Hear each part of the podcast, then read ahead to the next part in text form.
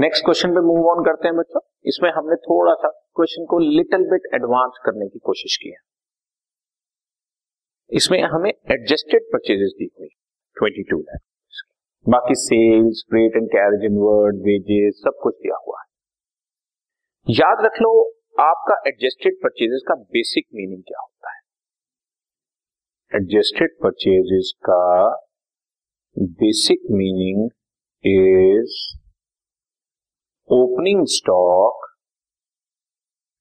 Plus net purchases. Net purchases का मतलब purchase minus purchase returns minus closing stock. यानी कि जब हम लोग परचेज के अंदर ओपनिंग स्टॉक और क्लोजिंग स्टॉक को पहले ही एडजस्ट कर देते हैं तो उस फिगर को हम लोग बोल देते हैं एडजस्टेड परचेजेस। मतलब ये हो गया, अगर मैं इसको अकाउंट फॉर्म में तुम्हें समझाऊं, एक बार और थोड़ी सी डेप्थ में ले जाके समझाऊं कि अगर मैं कोई अकाउंट बनाऊं ट्रेडिंग अकाउंट और ओपनिंग स्टॉक डेबिट साइड पर दिखाऊं, परचेजेस डेबिट साइड पर दिखाऊं और क्लोजिंग स्टॉक जैसा कि क्रेडिट साइड पे दिखाया जाता है, इन तीनों को आपस में एडजस्ट कर दो। डेबिट वाले आइटम्स को ऐड कर दो और इस आइटम को माइनस कर दो, तो इन तीनों की एक नेट फिगर जो है वो अपने आप ही एडजस्टेड परचेजेस के नाम से आ जाए। सो इसका मतलब टेक्निकलिटीज ने, अगर आपको क्वेश्चन में परचेज नहीं एडजस्टेड परचेजेस दिया हुआ है तो आपको डेबिट साइड पर एडजस्टेड परचेजेस के फिगर लिख देनी है और ये लिखने के बाद ओपनिंग स्टॉक और क्लोजिंग स्टॉक को हमने ट्रेडिंग अकाउंट में शो नहीं करना।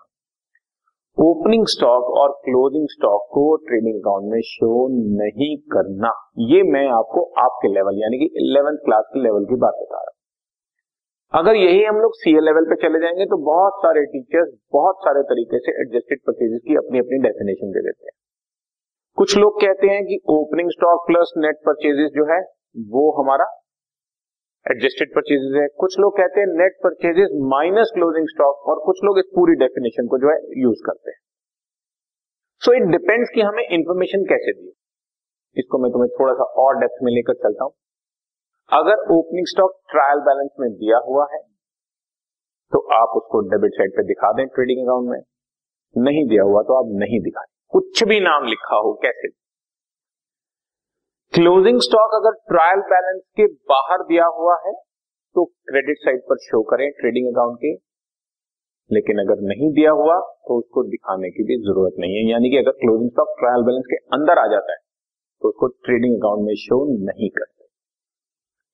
और परचेजेस, चाहे परचेजेस के नाम से हो या एडजस्टेड परचेजेस के नाम से हो या किसी भी नाम से हो, हमें उसको ट्रेडिंग अकाउंट के डेबिट साइड पर शो करना है, ट्रेडिंग अकाउंट के डेबिट साइड पर शो करना है। मेरी बात आपको समझ में आ रही है। ओपनिंग स्टॉक गिवन है तो ट्रेडिंग के डेबिट में हमेशा, क्लोजिंग स्टॉक ट्रायल के बाहर गिवन है तो क्रेडिट साइड पर शो करूंगा मैं इसको, यहाँ पे ये जहां पे मैं मार्क कर रहा हूं, और अगर नहीं गिवन, ट्रायल के अंदर गिवन है तो उसको सिर्फ बैलेंस शीट में शो करना है। और परचेजेस किसी भी नाम से हो डेबिट साइड पर शो कर देना है। ठीक है, स्टार्टिंग के हिसाब से आपके लिए थोड़ा सा एडवांस पॉइंट है, इसको आप बार बार समझे तो अच्छा रहेगा। एडजस्टेड परचेजेस क्वेश्चन में 22 लाख दिया है, मैंने लिख दी। सेल्स हुई है 25 लाख, मैंने लिख दिया बच्चों।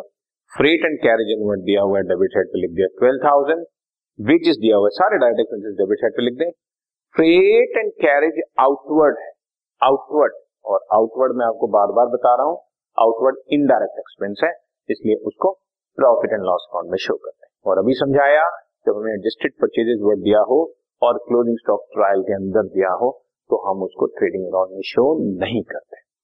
इसके बाद बैलेंस किया, क्रेडिट साइड का टोटल आ रहा है 25 लाख और इससे बैलेंसिंग फिगर हमारे पास डेबिट साइड पर बचती है तो हम उसका नाम ग्रॉस प्रॉफिट शो करेंगे। Am I right? तो 2,60,000 रुपए हमारा बैलेंस है, इसको ग्रॉस प्रॉफिट, डेबिट साइड पर बच रहा है ना, इसलिए ग्रॉस प्रॉफिट। Okay, done.